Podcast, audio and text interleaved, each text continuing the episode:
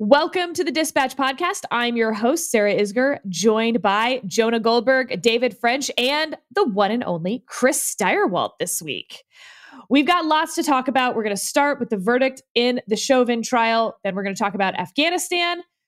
New competitive congressional districts pop up in a new study, and revisiting the history of January 6th.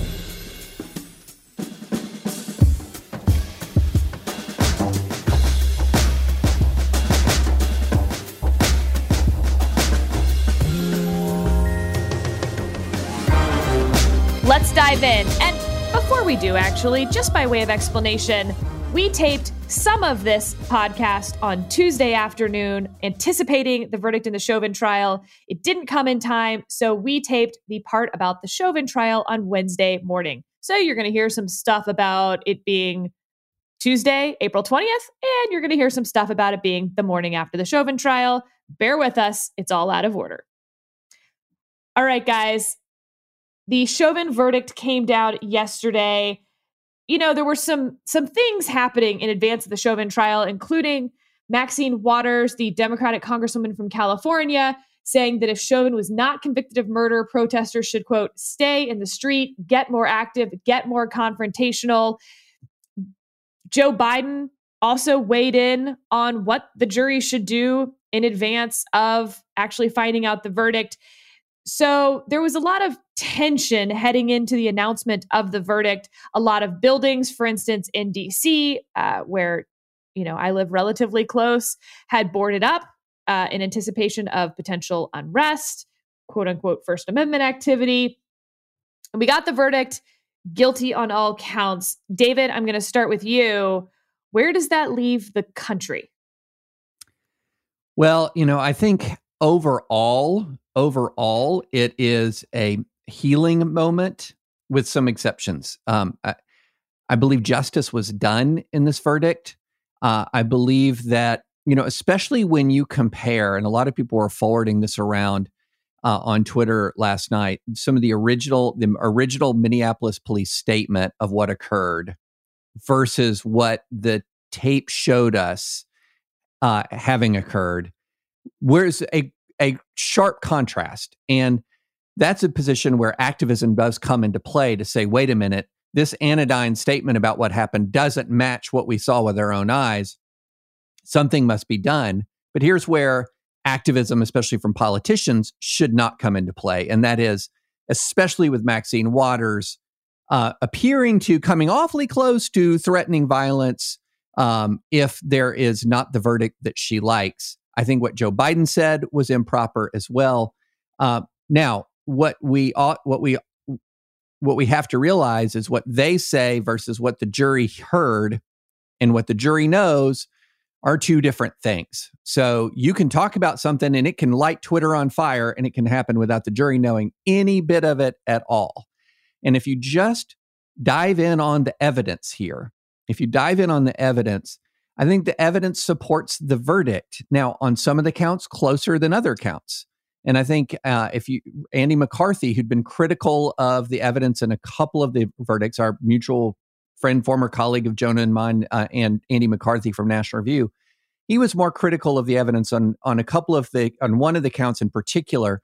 But he said yesterday that the there is a rational basis for supporting this jury verdict on all of the counts. So this is a situation where the evidence supports the verdict. Um, there was proper, I think, activism and pressure that uh, changed the initial sort of anodyne, nothing to see here approach that the Minneapolis police took to this. And there's one thing that I one thing that I want to say in caution because there's an awful lot of people who are now saying, I saw the whole trial, I watched the whole trial, and this was a miscarriage of justice. And you're seeing that particularly on the right. Now, a couple of things about that one, take with a grain of salt that they saw the whole trial. And then two, the other thing that I would say is if you're watching a trial and you're watching everything that goes to the jury, you're watching everything that goes to the judge, you're then watching all of the commentary about the case from your favorite news sources, that's not the juror experience. And so, if somebody is sitting there saying, I know how this should come out because I saw all of these things, that is not what the jurors saw. and this is something that I realized when I watched um, the whole uh, um, O.J. Simpson trial back in the day. I realized that there was something very different occurring when only the jury was there versus what was occurring when the jury was out of the room. And I think that's a really important thing when you're hearing people opine with such authority that they know how the jury should have ruled and it should have ruled differently when they didn't experience what the jury experienced. I just I just want to put a pin in that because I think people re- don't really fully understand that. But I think overall this was a verdict that was good for the country. I think there was and it and it was supported by the evidence. It was justice. Now, there were reactions to the verdict that I think were not good for the country, reactions to the verdict that I think were damaging. Um, and, and a lot of those were in kind of the hard right, which went volcanic and ballistic last night. Chris, let's bring this over to you because I think that's exactly what I wanted to talk to you about, which is the politics of this movement, this verdict in particular, and where it sits in the movement. Uh, it doesn't feel to me like this is a time where the politics are coming closer together. It feels like folks on both sides are using this once again as a wedge issue on race, on police, on what part of the country you live in. Um, am I wrong? Did we get any closer together? Well, I think the the problem here is the amount of surprise that people have expressed about the verdict. Uh, I was in no way surprised that this guy who killed this guy was convicted and is going to prison. Uh, this was in a, this was in Minneapolis, right? This wasn't in, and I'm sorry, Dothan, Alabama, but this was this was not like a deep South, whatever. This is a progressive city in a progressive state Minneapolis does not have a huge African American population, but like one in five or one in five Minneapolis. It's a diverse city and it's a very democratic city. The idea that this guy who was recorded on tape killing another person would be convicted, the idea that that's surprising. So I understand why many people view it as surprising because if you accept the worldview of the 1619 Project, if you accept the worldview that America is a fetid sewer of racism, uh, irredeemed from the days of Jim Crow. If you don't know what Jim Crow was and you think we're living in a new Jim Crow, then you're going to be surprised that a normal thing happened out of a tragic outcome. The system working seems like a surprise. That's how it goes. Big whoop. The danger comes in when people believe that it was the threat of violence that caused that result to occur, right?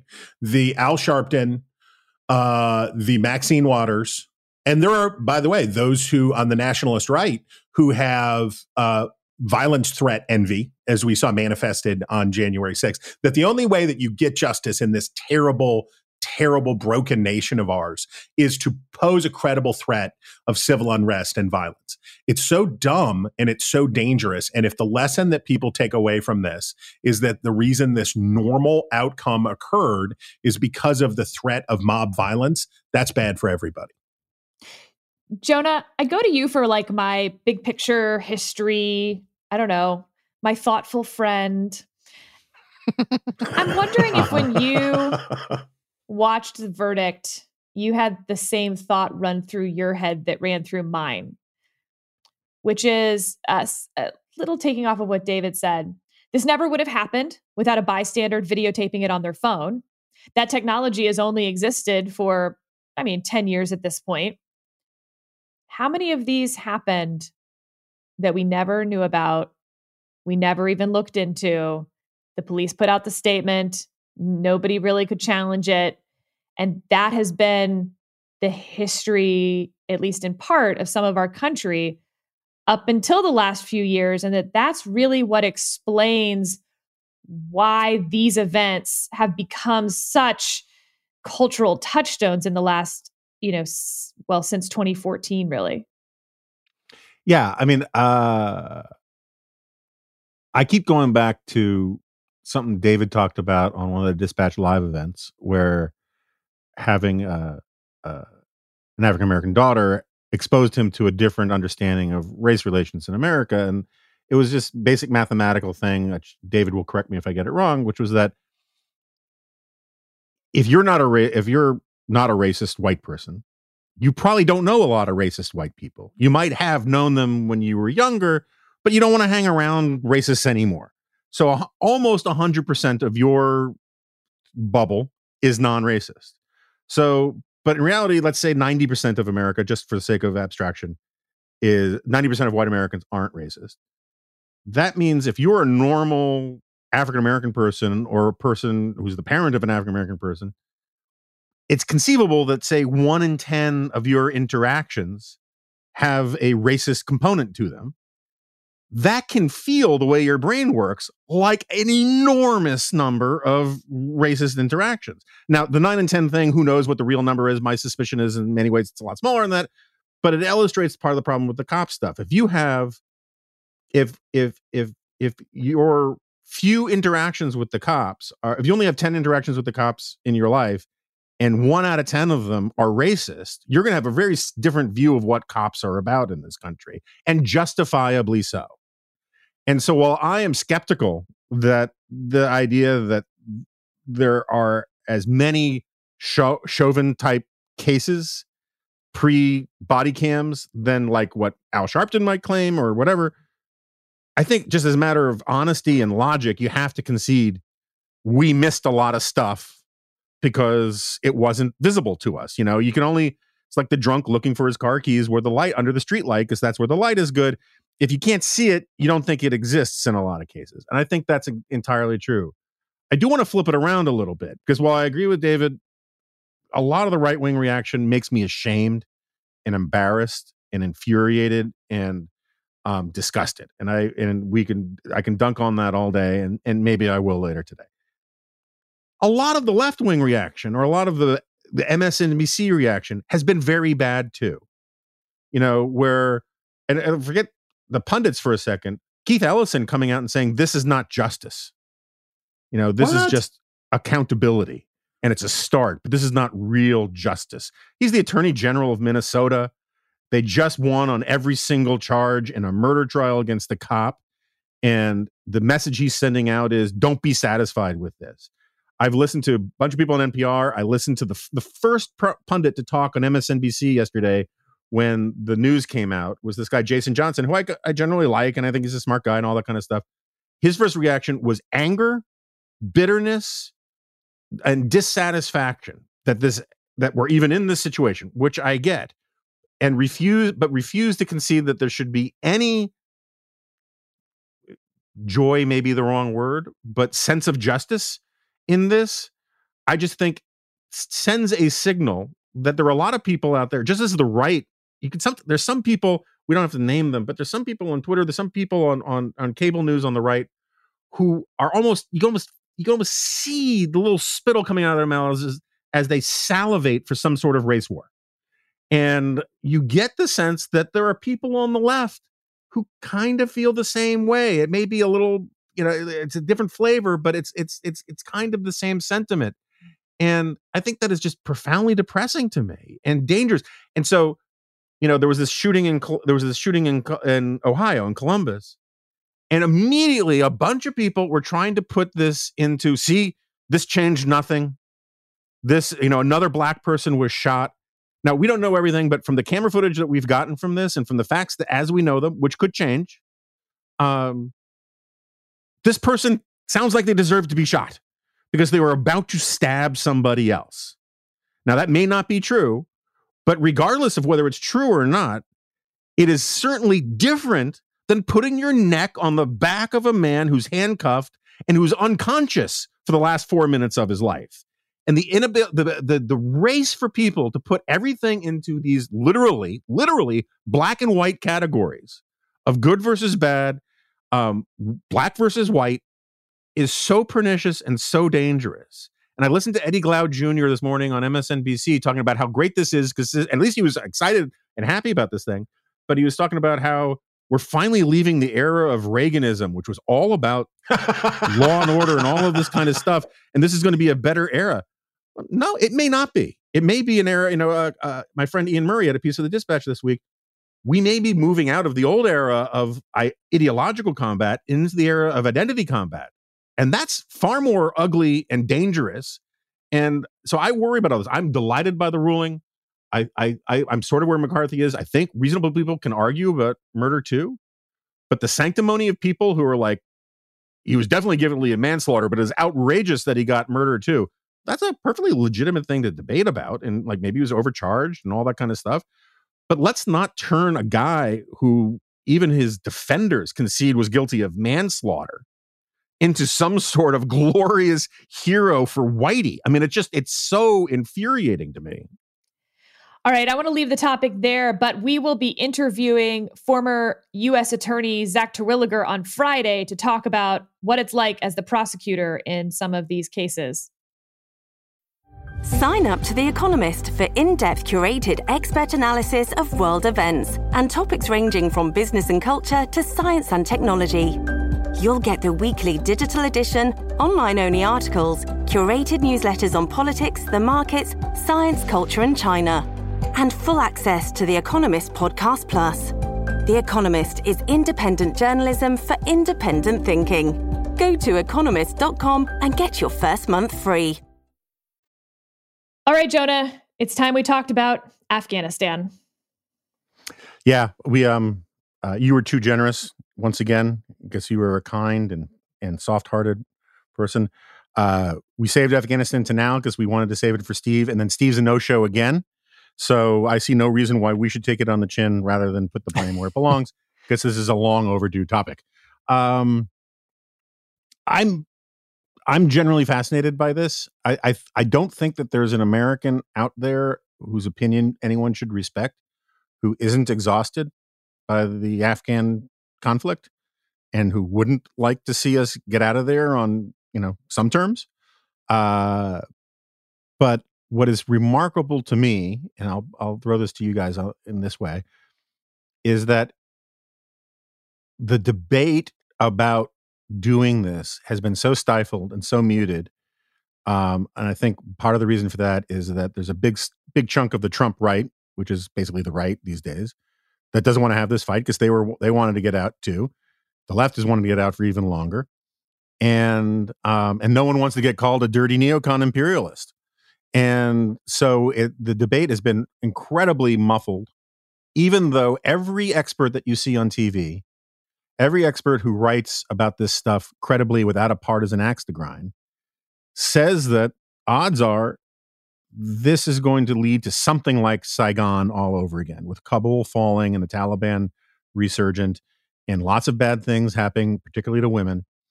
And what is re- most one of the more the two most remarkable things about it are one is when the White House talks about how this can't be conditions based. Basically, no one is willing to sort of call BS on that and say what you're really saying is this is unconditional withdrawal because that's what non-condition based withdrawal means is unconditional withdrawal. And second, I think it is just an abject scandal that they decided to make the deadline for this September 11th. I think this is one of the dumbest public relations moves ever. This is sort of classic Biden thing where, like, remember after 9 11, he reportedly said, you know what we should do? We should send $300 million to, to Iran. You know, that'll, that'll assure them that, that we're not mad at them or something. I mean, it was like one of these crazy ideas that staffers just said, okay, Senator, and moved on. And the fact that this has gotten so little pushback, even though experts from both sides almost all guarantee that this is going to end badly um, and no one seems to really care and i just that it's a very strange thing in my lifetime to see something so momentous happen with such little so few so few bangs and so many whimpers. Um, uh, david am i wrong about this? No. I, I don't i don't think you're wrong and i especially don't think you're wrong given a lot of the recent history. So I'm kind of getting this deja vu feeling because uh, in the during Obama's first term, Obama elected to pull out of Iraq. There was there were an awful lot of people who said, "Hey, look, if we pull all the way out of Iraq, the following things will occur: um, the government will destabilize, jihadists will rise, Uh, and we could face a return of uh, really in the, the return of an, a, a strong and powerful jihadist presence into the heart of the Middle East. And that is exactly what happened. I mean, that's that's just exactly what happened. And sure enough, just a few years later, the United States is back. It's back in Iraq. It extends its reach into Syria. Uh, American troops, thankfully, without as many casualties as in during the first Iraq War, were engaged in some of the most intense urban combat the world has seen in a generation in, in cities like Mosul and Raqqa. And in hindsight, that withdrawal from Iraq was an epic mistake that cost thousands and thousands and thousands of lives. And what made it all the more tragic is we didn't have to have many troops there in Iraq to prevent this from happening. So here we fast forward to Afghanistan. We don't have very many troops in Afghanistan right now. They are more than sufficient uh, to keep the government in power. They are more than sufficient to uh, to keep Al Qaeda from creating safe havens. And now we're pulling up stakes again, again. And look, this is both a this is this is an issue that is both vitally important for Afghans themselves, our allies, the people who've depended on us, and what will happen to the women in Afghanistan, what will happen to our allies, the possibility of a of a Saigon type fall of Kabul. That's very real. And also, we know that Afghan soil has been used before to plan a horrific attack on America. So it's it's not like we can say, well, American national security has nothing to do with what happens in Afghanistan. And look, I get it. I get it. I totally get it. This has been a long, long, long time. But two things. One, it has been successful at stopping Al Qaeda from having safe havens and hitting us again really hard. It has been successful on its core, its core mission of national self defense. And number two, the obligation of national self defense is perpetual. It doesn't end when we're tired of defending ourselves. It doesn't end when defending ourselves takes a long time. It's a permanent obligation of the United States government is to defend the country from its enemies. And so long as the enemies seek to do us harm, we need to defend ourselves. Yeah, I mean, I, I, no one, according to Biden's logic, since no one can explain to him what the conditions would look like for withdrawal, we have to withdraw unconditionally. And you know, we don't talk that way about crime. We don't talk that way about forest fires. We don't talk that way about all sorts of things because they're perpetual problems, right? I know, Sarah, you are of the school that I'll, I'll paraphrase it unfairly. Foreign policy doesn't matter. Um, by which you qualified to say in politics. Um, yes, that's an important qualification, sure, Jonah. but I'm also sure you had something of an asterisk when it came to things like war and terrorist attacks. So anyway, uh, what are the politics of this? Are they is it is this just all win for Biden? Is there what's how do you score it? So here's how I think about it, which is uh, the the reason that foreign policy it's really tough for it to matter in politics is because it doesn't last long enough. Pulling out of Afghanistan and then something bad happens to the folks who are left behind it fades from our news. It no one remembers it. But here's the alternative, which is the rise of ISIS, for instance, in the Middle East and what happened with that. Who gets blamed for that is the question. And if it's far enough after the fact, um, sometimes not the person who might actually be to blame gets blamed for it. It's more just like who's going to solve the problem now. And, you know, to some extent, maybe that's the healthier way that politics should work. It should be forward facing. Well, we've got the problem now. It doesn't really matter who's to blame.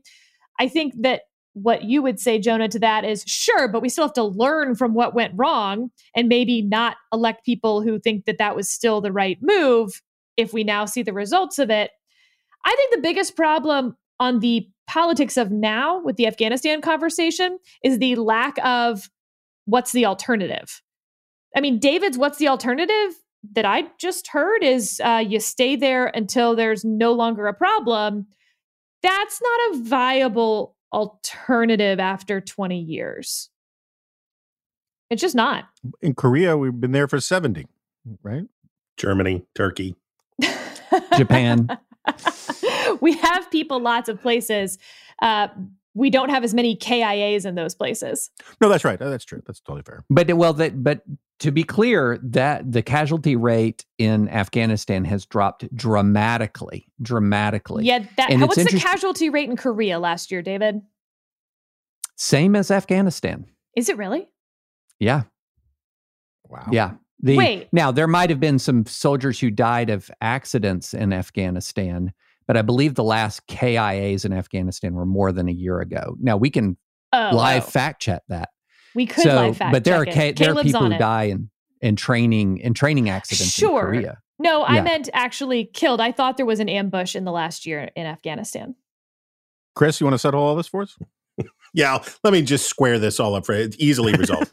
um, so you can attribute Gerald Ford's uh, rebound uh, in 76 and his performance in part to national, some of it was national shame at what had happened in 1975. Uh, Democrats certainly paid a price for what was seen as Bill, Bill Clinton and the Clinton administration's unserious approach to national security in the wake of uh, the embassy bombings and the World Trade Center bombings. Uh, I certainly think you can make an argument that Donald Trump uh, was hugely advantaged by Barack Obama's mishandling, just even in the politics and the messaging uh, on the rise of ISIS. We all remember the day he was on Martha's Vineyard and under pressure came to the microphones to issue a statement about the killing of the American hostage and then went and played golf. That kind of stuff sticks. Uh, and the Biden doesn't believe that he is that kind of Democrat, right? He believes that he is a tough guy, right? He believes that he is a tough Democrat, not a uh, he that he's not going to get zinged with this stuff. What it comes down to is are there consequences? Uh, sadly, uh, it is probably true that uh, if Kabul is if Kabul falls, or maybe the uh, people in Kabul uh, say that they, for one, welcome their new insect overlords. However, that goes down, maybe there won't be a consequence in the United States. But I got to tell you, this sets Biden up for real peril politically because if things get bad, if there is a terror attack, if there is something, uh, Republicans will immediately forget that this was Donald Trump's idea in the first place and hammer Biden for it, and he'll pay a price. So let's do the fact check. Um, four members of the U.S. military were killed last year in Afghanistan. Army Staff Sergeant Ian McLaughlin died when his vehicle was hit by a roadside bomb in southern Kandahar. He was killed alongside Army Private First Class Miguel Villalon. And Paul, uh, Air Force Lieutenant Colonel Paul Voss was killed when the bombardier he was piloting crashed. Uh, and he was killed alongside Air Force Captain Ryan Phaneuf, uh, again, in that plane crash. You know, those are guys, they left behind families, children. That's Right, pretty it's been different than Japan or Korea. It- It's been 14 months since the last hostile fire casualty. Okay. And uh, just one last one last point on this. The whole I get the whole idea of pivoting to you know the Biden White House says we're going to pivot to uh, geostrategic competition with you know geostrategic competitors, i.e. China and maybe uh, one level down Russia. Having a base in that neighborhood is not a terrible thing if that's your new strategy you know is to deal with the the stuff on the ground particularly since uh china and india are actually like fighting over border right now sometimes in hand-to-hand combat in the mountains um just seems like it, it just seems like this is a we're all tired of it even Colin Powell said something remarkably dumb about this. And since everybody started with it, you get a freebie freebie to to do what you want to do on this politically is how I feel about it. But Well, David made the I'm point wrong. that there that there haven't been any uh, casualties since we signed the uh, deal with the Taliban in February, late February of last year, which you guys poo pooed at the time. So, which is it, David? We shouldn't have signed the peace deal, and we should have more guys killed there, or the peace deal was pointless. I mean, we have these four guys. You're right that they were all killed before the peace deal, but you guys were against the peace deal. It hasn't been peace.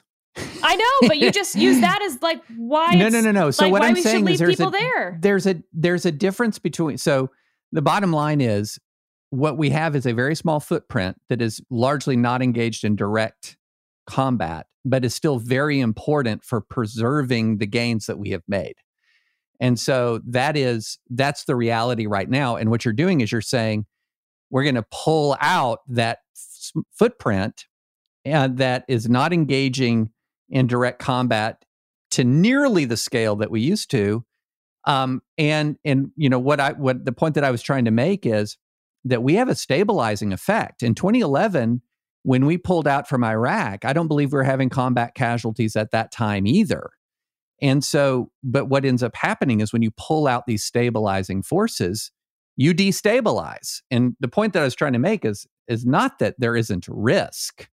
It's just that I think that people have a sense of what our forces are doing and how many casualties we're taking that is not uh, that's not up to date. That is uh, resting on previous years' experience, and we have had a change of mission.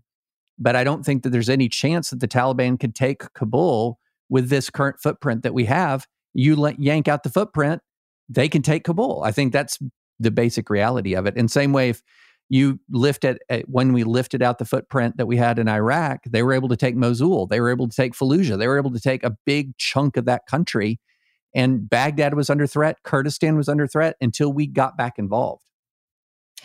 All right, we're going to leave this topic. We're going to come back to domestic policy. Chris, talk to us about the voter index. Oh yes, yes, yes. Uh, so Cook Political Report uh, every Praise after every pre- it. Peace be upon it, very much so, with uh, such a fantastic crew, uh, and it's Dave Wasserman who heads up this effort for him, or for them, uh, and every after every presidential election or after every redistricting, they reweight all of the 435 House districts uh, in terms of the average of their previous two presidential votes compared to the nation as a whole. So you've seen when something is an R, a district is R plus eight or a D plus 21. What that means is that it's that much more Republican or that much more Democrat democratic than the nation as a whole. And they just came out with their new ones. And these are very interesting because this is two Trump elections. The previous ones were not that useful to us because it was Romney and Trump. So it didn't catch all of the stuff. Jonah, you had Dan Crenshaw on the remnant recently. His district is is one of the districts that moved the most. It went from being an R plus 11 to an R plus 4 because it had two knocks of Trump in it. That's a, a very affluent, educated Houston suburb. Uh, and that, so this, we care about this because it helps us pick races. It helps us look at which seats are in jeopardy and which seats are safe. But what happened this time, for the first time since they started doing this in 1997, and I wrote about this for Sarah today in her newsletter, which is that for the first time since 1997, the number of competitive districts that are R plus five to D plus five, the number actually increased for the first time after going down and hugely down. It went from being 36% or so, 30, mid 30s of seats in Congress were competitive to at its lowest point which was in 2017 it hit it hit the lowest point and then stayed there went down to 72 so we went from or 72 seats or 16% so we reduced by more than half the number of competitive districts in the United States First, we have to remember this is not about redistricting, or at least not substantially about redistricting. This is about the great sorting that took place in the United States over the last 20 years. He uses West Virginia's second, uh, Wasserman used West Virginia's second congressional district as an example. This is a district that goes from the Ohio River to the DC suburbs, hasn't been redrawn in all this time, but it's moved 20 points to the right in that time people have sorted themselves out. And we all know there are not any liberal Republicans or conservative Democrats to speak of anymore, at least not in any significant number. So this is a result of sorting that this is how it goes. And then we have a idiotic primary system that means that you're doubly incentivized to be a bad member of Congress, right? You don't have to worry about the general election, number one. And then number two, you do have to worry about the primary election. And I think it was, was it Jon Kyl who, when somebody asked him, whether a primary challenger could get to the right of him. And he said, if they can get to the right of me, God help them.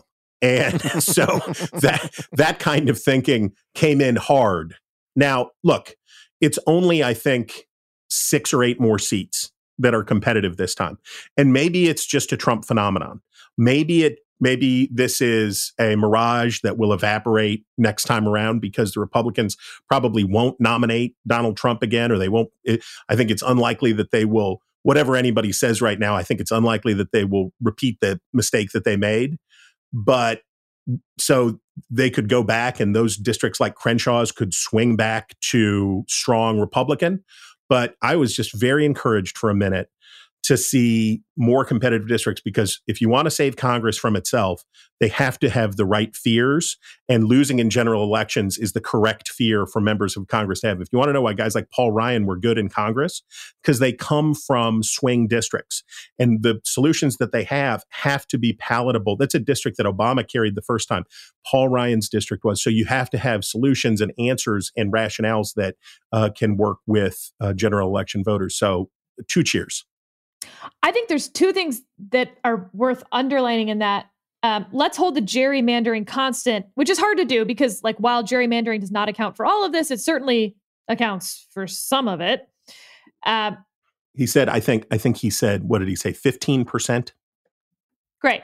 So, but regardless, let's hold it totally constant. Pretend there's no gerrymandering. Um, the the effects we're seeing that are not attributable to gerrymandering are basically people gerrymandering themselves, which is fascinating. I mean, when you think of the great sort in those terms, and that you actually have two forces working at once, you do have gerrymandering, but you also have people moving gerrymandering themselves. Um, no wonder it's like a plane flying in the jet stream. It's going twice as fast, or however you want to think about that. Uh, well, but the people didn't. This isn't wasn't about people moving into districts, right? This is about the people, to use the second congressional district as the example. It wasn't about migration. It was about the people, and even their attitudes didn't change. They just, their party registration changed. Yeah, fair. I mean, I still sort of think of that the same way.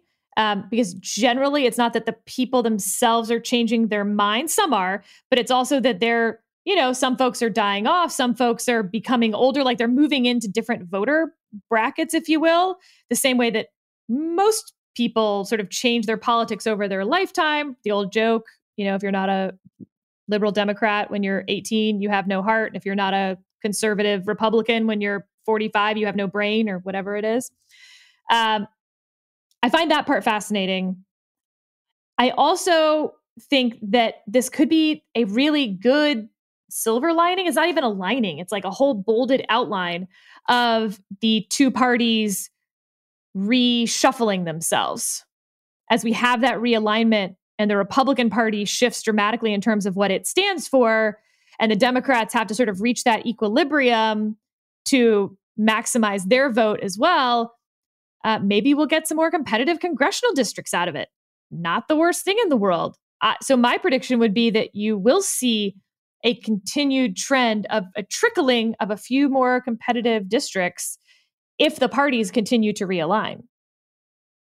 Jonah, what do you think? So I like your nature is healing take on this. Um, and um, I would like it to be true. I, I honestly, I don't know. I mean, I, I, think both in the sweep and here, uh, Chris was strategically wise in not. That sounds sounds sounds like a, a weasel wording. Strategically wise is Weasley.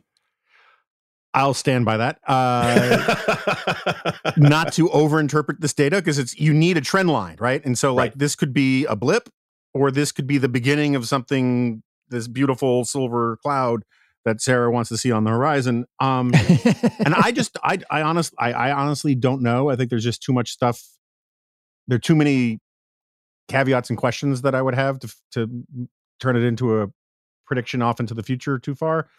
But you know this raises this raises something i've been fascinated with for a really long time and i, I keep meaning to like do a grown-up thing and like do some deeper research on this because i have this problem with the way intellectual historians talk about various demogra- political demographics in america and they make it sound like there's this group of people who have a set of ideas and they're born into this world the way you're born in with like light skin or dark skin or you know that make it sound like it's an identity politics and an a, a form of Im, immutable identity to be a evangelical or to be a um you know part of the paranoid right or or a socialist or all these kinds of things.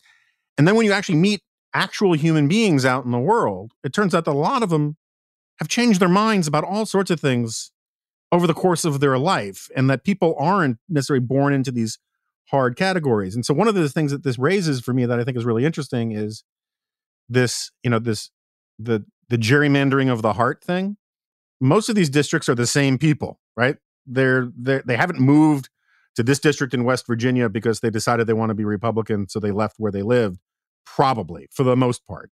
And and what is interesting to me is that how the incentive structure and the feedback loop you get from media and all of these things has actually turned a lot of people who were once moderate Republicans into kind of rabid Republicans and turned lots of people who were once moderate Democrats into, you know, seize the means of production Democrats. And um and that process is both more disturbing um but also more human. And it'd be interesting to see if if this is evidence that maybe that's changing, that would be that would be really good. And I think the Trump effect feeds into that because there are a lot of people, not a majority, alas, but there are a lot of Republicans who are just like, look, yeah, I agree with them on policy stuff, but this aesthetically, morally, ethically, whatever, this ain't my bag, and I don't want to be any part of it. And that might make them weaker Republicans, but it also might make it that the center is the driving incentive structure for elections again, which I think would lead to a healthier polity.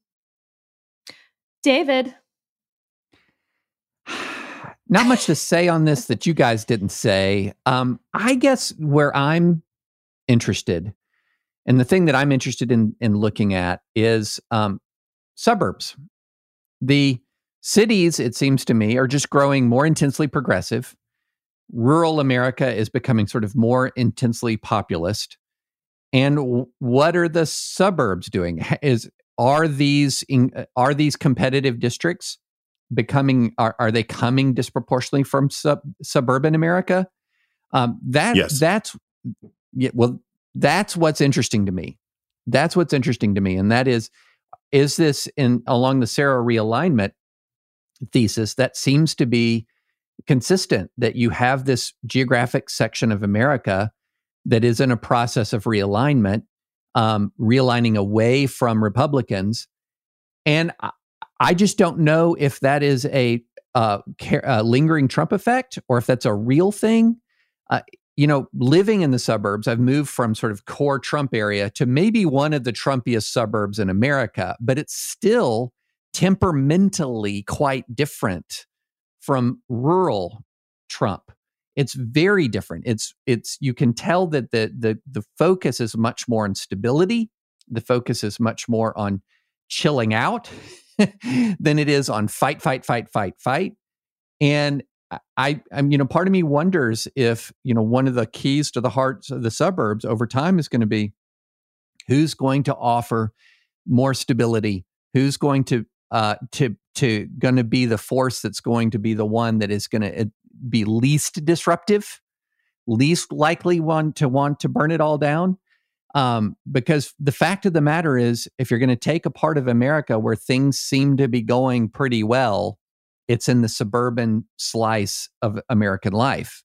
And so that to me is going to be very interesting to see where we move. Uh, and is this move away from the GOP permanent, semi permanent, or is it just a, a, a knock on Trump effect? Well, it'll just depend. It'll depend on what they do, right? I think what we have to remember in this whole discussion, no matter what, is events, right? Uh, Dan Crenshaw's district didn't go from 27R to 4R just because the people there had new and different feelings. Events intervened to make it impossible for them to vote for Donald Trump. Similarly, in Lucy McBath's district in the North in North Atlanta suburbs, different things made it possible for Democrats to win there. And the the thing we have to remember is, and I think this applies to the Afghanistan conversation, it, it applies to all of it. It depends on how it goes, right? If Joe Biden keeps rolling with a 60% job approval rating, and he won't, but if he did, and things were going gangbusters in the country and everybody felt good, yeah, the shift would be permanent. On the other hand, I just read uh, today Biden is pledging to cut U.S. emissions by 50% by 2030. Uh, that's a great way to lose suburban. That's a fantastic way to lose right. suburban seats. Ask Barack Obama, uh, ask Nancy Pelosi how cap and trade did for them in 2010. So this will depend on how people do. And it'll also depend on whether or not Republicans can stop getting high on their own supply for five minutes. Well, you know, one of the things that I, I wonder about, and both Chris and Sarah, all, all three of you, how much are is conservative media creating an environment of doom, panic, and gloom that is walling off culturally uh, a lot of you know people on the right from sort of the not just the left, but those who are not sort of deeply engaged in politics. It, it, it's striking to me how much, even though the pandemic is easing, even though the economy is roaring back, it is striking to me how much the America in crisis narrative is just got a vice grip on on a big part of the right right now. And it seems to me, as a political amateur, that could be deeply alienating from a lot of the rest of the country works on the left too. Uh, but part of the reason that Democrats had a disappointing year in the House in 2020 was because of an echo chamber, mostly in mainstream press, uh, where defund the police and all of that flummery was uh, was presented as a mainstream opinion when even among Democrats, you know, I wrote about a similar thing with immigration last week. 40% of Texas Democrats want a US Mexico border, uh, border wall. So it's like, you know, we got we have to the the the echo the, they're both sides get high on their own supply. They just have different dealers. So Chris, I think I have an interesting question for us to perhaps deal with in the sweep. Which is back when you and I kind of started in this biz, uh, donors were at sort of the um, you know, if you want to think of it like a spectrum, donors were sort of the closest into the center of the spectrum. And so if you wanted big donor money, you know, people who maxed out on those federal dollars, you were saying things in the center. And then when you talked at a town hall, you were moving to your base, one direction or the other, both parties. But, and I, I did put this in the sweep, when you're looking at the FEC numbers for Q1 this time and who's got cash on hand, I mean, the world has changed so much in digital online fundraising. You no longer even want really those maxed out checks because then you've got to sit around at a dinner that's three hours of your candidate's time, sometimes more. Uh, when in fact, your candidate doesn't have to spend any time raising money if you just do it online. The Q1 top fundraisers were Ted Cruz, 3.6 million, Josh Hawley, 3 million, Rand Paul, 1.9, Marco Rubio, 1.6. Uh, cash on hand mostly follows that as well. So, what's interesting is we're talking about the districts potentially getting more competitive, but at the same time, the donors are going to be pushing these candidates more to the edges, whereas that used to be something that would push them closer to the center. Well, first, don't lump yourself in with me. I have been doing this since approximately since the Earth cooled. Uh, I am I'm I'm old uh, when I when I started, they were still doing it by Pony Express. Uh, the the the big change, yes, uh, the rage fueled limbic uh, five dollar donation, uh, which is the digitization of the Newt Gingrich. If you don't uh, uh, buy generic cat food, so you can send me fifteen dollars by mail, I can't stop the slaughter of the unborn. And you're like, but you won't do that no matter how much money uh, Nellie of Tahlequah, Oklahoma sends you. Um, so that, of course, that in that it creates an incentive for the kind of conduct that you see from Hawley, that creates a kind of uh, incentive for Cruz and others. But don't leave out the big piece here, which is because of the double whammy of Citizens United uh, coming on the heels of the awful, awful, awful McCain Feingold uh, Campaign Finance Reform Act, the, the the terrible gutting of America's parties. As a consequence of this, unaccountable super PACs make the difference, right? So big do- these politicians don't have to go suck up to big donors anymore because big donors wait for the end and then American Crossroads or whomever will hover over like the spaceships in V and drop a quadrillion dollars on the preferred target. Yep. All right. We got to cover that in the sweep. And we'll take a quick break to hear from Aura. Looking for the perfect gift to celebrate the moms in your life? Aura frames are beautiful Wi Fi connected digital picture frames that allow you to share and display unlimited photos. It's super easy to upload and share photos via the Aura app. And if you're giving an Aura as a gift, you can even personalize the frame with preloaded photos and memories. And I'll tell you, not only have I given this picture frame to all the moms in my life, but I'm an only child, and it's been really fun to see my friends with siblings give this frame to their moms, and it turned into a passive aggressive war to see which siblings can upload more pictures of their children. The Aura app is so easy. You can sit there at the end of the day while you're watching TV and just upload a couple pictures from the day and really show your brother in law who's boss. From grandmothers to new mothers, aunts, and even the friends in your life, every mom loves an Aura frame. Named the best digital photo frame by Wirecutter and selected as one of Oprah's Oprah's favorite things, Aura frames are guaranteed to bring joy to moms of all ages. Right now, Aura has a great deal for Mother's Day. Listeners can save on the perfect gift by visiting auraframes.com to get $30 off plus free shipping on their best-selling frame. That's A U R A frames.com. Use code DISPATCH at checkout to save. Terms and conditions apply. Final topic, David, coming to you.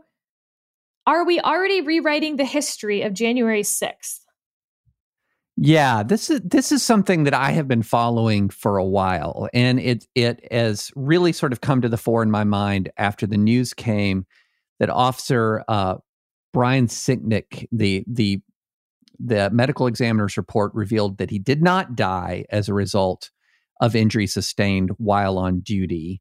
Uh, there was a for a while there was a, a idea that he had been hit in the head with a fire extinguisher that turned out to be a different police officer then possibly that he had died as a result of being bear sprayed. Two people have been charged for spraying him with bear spray or tear gas type uh, chemical irritant.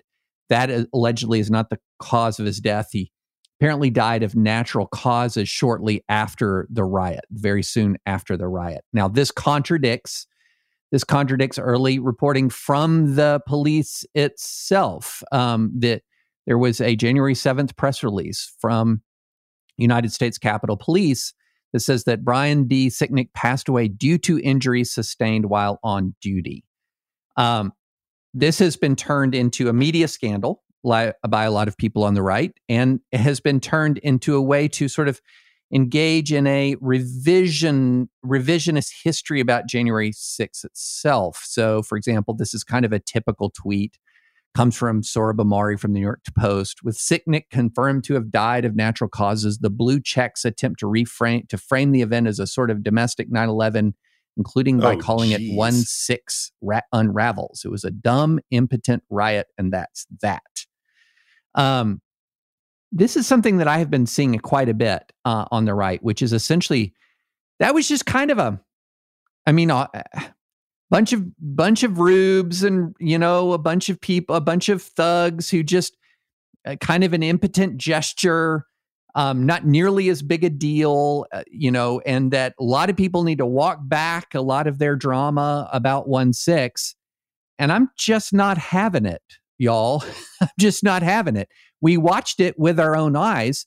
They stormed the capitol building violently. We saw in real time police officers being beaten Subsequent video footage showed horrible things occurring to cops and to police officers, including people being crushed, people being beaten with flagpoles, being hit with fire extinguishers, being sprayed with tear gas in an effort to storm the US Capitol, Capitol to stop a constitutional process in its tracks to try to reinstall Donald Trump as president. That's a historic, a terrible historic event in the history of the United States of America. And yes, if some people ran with that Capitol Hill statement um, and went too far with that initial Capitol Police statement, sure, report what you know report this update. Absolutely report this update. If people went too far issue corrections. Absolutely.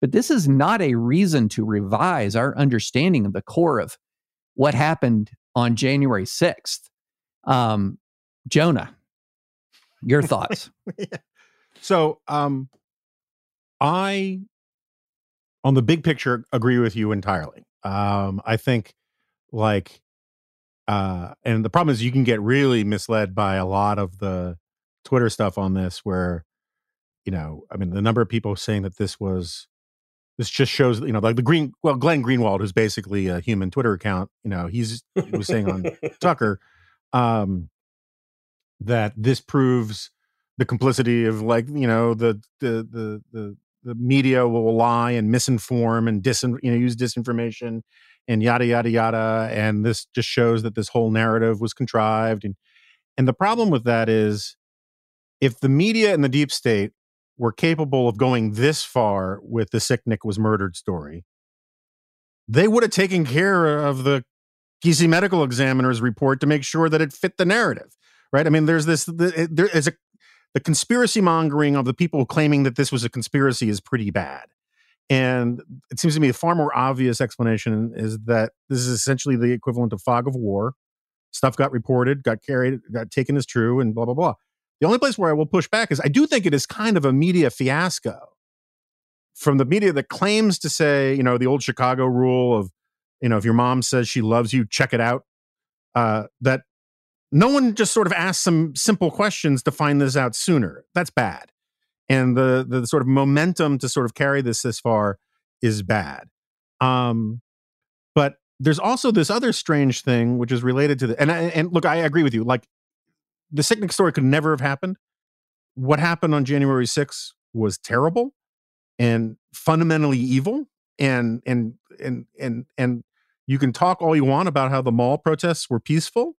And then, but you can't leave out the fact that a big chunk of the mall, pro, the peaceful protests, then splintered off and stormed the Capitol and beat cops up, and you know, cost a cop an eye. And I mean, the, the guys who lost fingers and eyes is that just part of the misinformation campaign? Um, but NBC has this really interesting new report out that says that in all of the criminal cases that the FBI, the DOJ is pursuing against people, against the people who stormed the Capitol, they're not using any evidence that this was planned or premeditated in any way. And NBC kind of runs through how this was, in fact, you know, there was an enormous amount of stuff, maps, you know, uh, uh, you know, strategy memos that would go out, you know, with the caveat that this was a hypothetical question of how to storm the Capitol on January 6th. Um, lots of like pre-event, you know, pre-January 6th stuff about um we're going to give the politicians a choice, you know, confirm Donald Trump president or, you know, go to the gulag or the the gallows or whatever. And it's interesting to me that that and I don't want to get conspiratorial myself, but I just think it's very interesting to me that none of that evidence has been brought in in the criminal prosecutions, uh, at least according to NBC. They may be wrong about that, but uh, you know they're they're touting this as a pretty big story, and it does feel like the need for a 9/11 type commission to just get the historical record right on this is really, really, really important. And I have zero faith in Nancy Pelosi or in Republicans or basically anybody who could get appointed to it to do it in good faith. And so I'm I'm kind of in this position of I want to have a fact finding, but I don't trust any of the fact finders. Got to be Chris next. Sarah. No. Oh, do you want to do Chris next? Okay. Yeah. Chris, I want to ask you. So here you have a report from the Capitol Police, and I'm looking at it, the January 7th press release. Officer Brian Sicknick passed away due to injuries sustained while on duty.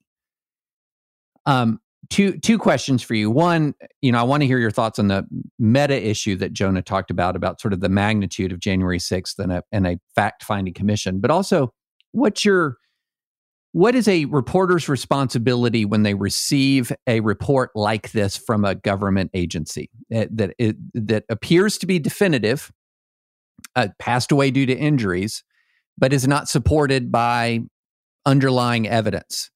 Um, what's a, what's your view of a reporter's responsibilities in that circumstance? Uh, if the cops tell you or somebody says that this is how this person died, uh, unless there was reason to doubt it, unless it was not the case, you would go with it. The person is dead. Uh, the people in power. Now you attribute, you say, police say. You don't say, I say, you say, police say that he died as a result of this. I have to admit, um, I find the idea of truth squatting. Well, John Steinbeck's best book uh, is The Winter of Our Discontent. And in it, it tells the parable about the Campbellites, who were the forerunners of the Church of Christ, who had foretold uh, my people. The, the, end, the end of the world. And so they yeah. sold off all of their things uh, and went out into the meadow to wait for the rapture. And then ain't no rapture came, and they had to go back to town uh, and sheepishly ask for their bedsteads back and their oxen back uh, so that they could go on with life. So I think for a lot of Republicans, that's what January 6th and and Stop the Steal and all of this stuff was. It's good that they feel ashamed.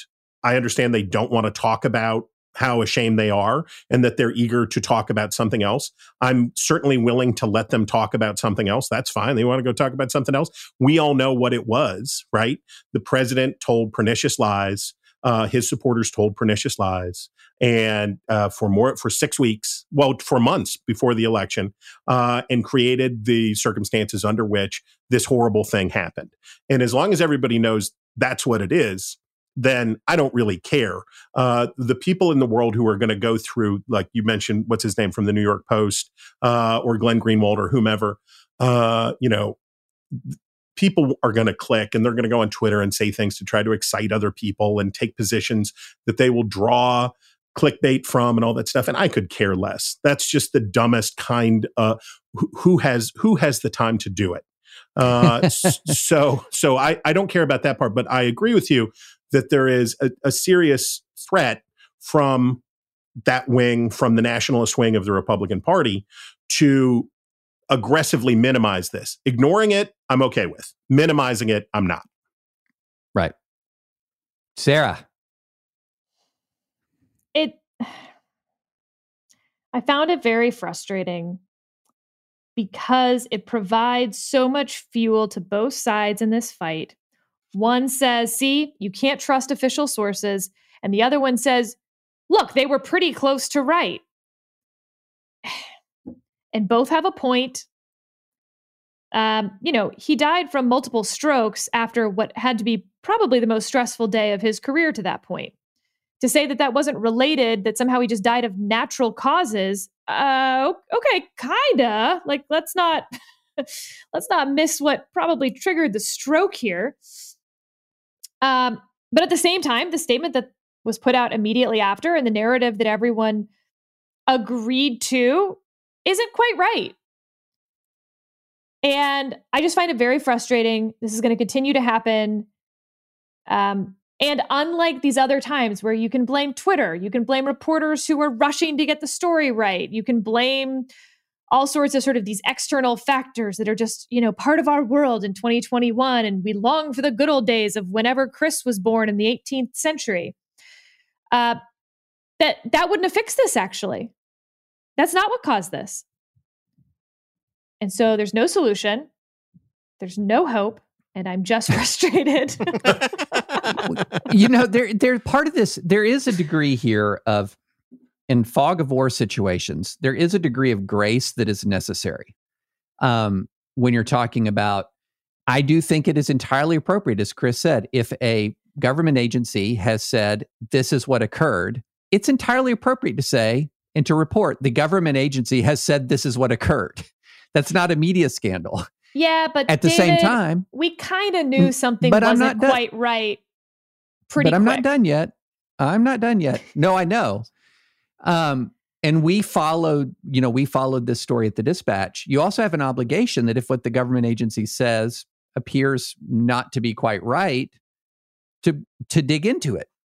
But the initial reporting of this is what they say and attributing to them, that is that is appropriate for a media outlet.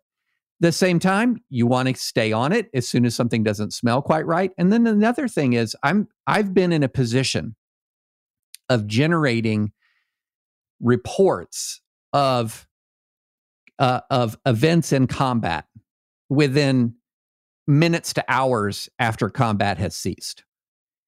And it is hard. it is hard to do. It really is. And sometimes it takes a while to sort things out. So what ends up happening is that we're we're uh, to go to your sort of weariness and, and cynicism, Sarah. We number one, yes, there are people who don't do their job particularly well. Number two, sometimes these jobs are really hard to do and to get everything right on a prompt basis. Um, and we have no grace for any sort of error that comes from an opposing side. We're always going to ascribe a maximum amount of malice to it and be a f- maximum amount of forgiving to people on our own side. And it, it strikes me that we have a combination of some incompetence here and then just some fog of war, just I, some fog of war that happens. David, I would agree if it were February 20th today.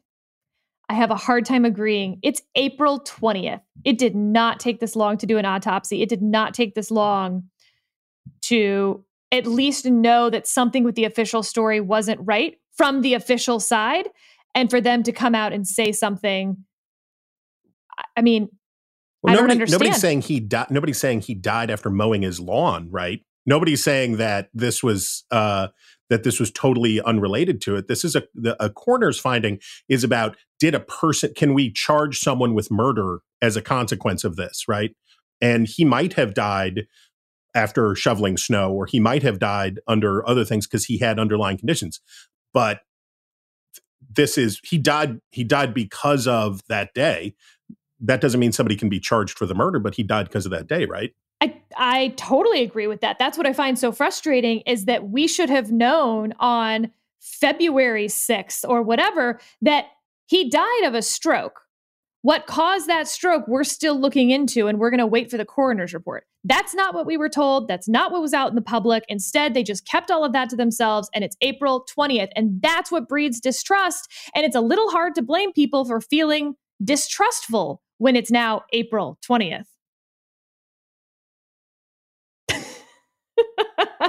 The guys all have their like their thin lips on, you know, or they're like, hmm, we're not weighing no, into this. No, no, look, I, I agree entirely. I, I, find the whole thing it just it, I'm with you. I find the whole thing really depressing because, like, look, murdering a cop, we can all st- stipulate it is a terrible thing, right? the fact it's sort of like with the the Chauvin trial. You know, part of the question is whether or not there was a foreseeable. It was a whether deaths and dismemberment and violence were foreseeable, whether grave deadly force were foreseeable, whether harm and injury and death were foreseeable. That was if Sicknick was alive today. January 6th would still be just as evil an event. you know, I mean, it would be just as terrible an event the people responsible for it would deserve the exact same or maybe maybe some lab can get down to parts per billion you know and we can remove a little bit of the shame that they should feel fine but they should all feel the same shame for it it should still be a black mark in american history and um this idea that because he died of natural cause. I mean, and look, Sohrab is the guy who published this piece by that Matt Schmerz guy at the, at the New York Post, which made a huge deal about how, yes, it was terrible that Sicknick was murdered by the crowd. This is what we thought at the time. But people should know he was a Trump supporter. And they were trying, he was, he was trying to invest incredible meaning in that. All of this, it, it, it it's the same ghoulishness you get after mass shootings, where there's this weird, gross, quiet, quiet before the storm, where you're waiting to find out whether the guy who killed somebody, and it's almost always a guy, uh, whether the guy who killed a bunch of people was on team red or team blue. And then the second it turns out it was like a pro lifer who was doing it for the unborn, then one side picks up one set of arguments, and the other side said, see, this is why you're all murderous bastards. And then if it turns out, no, no, no, that, that we're an environmental freak or uh, an Islamist fundamentalist, it shouldn't, this, this stuff shouldn't matter at this level. It is, you know, the people responsible deserve the blame stop being so ghoulish about it and stop trying to make it sound like the the the January 6th thing wasn't so bad just so you can let I'm sorry to say it Cheeto Jesus off the hook for yeah. for setting up that thing in the yeah. first place. I mean, and, and if I if I can just if I can augment that to say if you work at a newspaper or you work for a news outlet why don't you go find out, right? Instead of complaining about the other people who are not doing their jobs up to your satisfaction, go figure it out, bro. Uh, but there's a lot of deeply insincere complaining about the mainstream media where it's like, well, the, uh, Sohrab Ahmari or Glenn Greenwald, I don't think this is what broke their trust in the mainstream media. I don't think that before this, they were like, I believe everything that I hear on the CBS Evening News. This has torn it for me. I, I, I am over. So it's just, it's so dumb and so pointless. All right, we're going to end on a fast, fast reaction question. Dogwoods or cherry blossoms? Jonah, I'm starting with you. Cherry blossoms. It is known. Chris. Redbud. Ooh, pretty the good answer sled? there. Well, it is 420. No, Redbud. Red, Red, Redbud is where it's at. David. Heck if I know. I can't even picture what either one of them looks like. Uh, Can we I explain to feel like listeners that what goes back redbud to our conversation on masculinity. That that's David's like masculine flex. Like I don't know what trees are. Red, Redbuds. I don't, I don't know Oaks, nothing about mighty no trees. That's right. Flowers? No way. Flowers? All right. All right, I'm I'm googling dogwood blooming. The Okay. redbud Jonah you see in creeks and hollers where it's a spindly tree, but it's one of the first to bloom, and Uh-huh. it has a it has a ripping, vibrant red color, and it is not as beautiful as the dogwood in uh, on net score. But it arrives early and it is a garish announcement of spring. It is really beautiful and it, it fills your heart with happy. and it's wonderful to cook meth under. Yes, of course, obviously. They look You- the that- same. Red Devil Lie. Oh, David. Oh, David. Uh, I also would have accepted the answer of Jane Magnolias, which bloom even before the red buds, uh, and also are like the synthetic magnolia that someone created and named a whole bunch of the different varietals after um, little girl names, which isn't creepy at all. Uh, thank you so much for listening and for joining us. We will see you again next week with the dudes.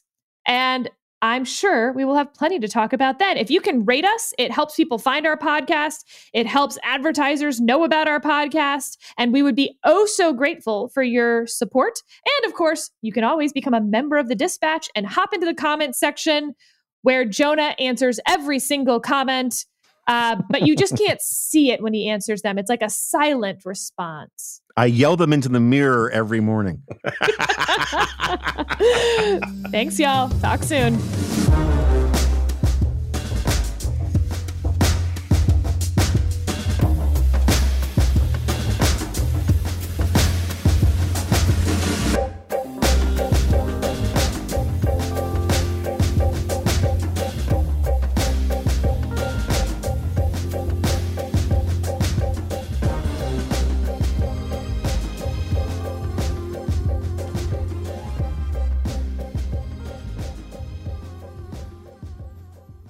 Hello, it is Ryan, and we could all use an extra bright spot in our day, couldn't we? Just to make up for things like sitting in traffic, doing the dishes, counting your steps, you know, all the mundane stuff. That is why I'm such a big fan of Chumba Casino. Chumba Casino has all your favorite social casino style games that you can play for free anytime, anywhere with daily bonuses. That should brighten your day a little. Actually, a lot. So sign up now at chumbacasino.com. That's chumbacasino.com. No purchase necessary. Group. Void were prohibited by law. See terms and conditions. 18 plus.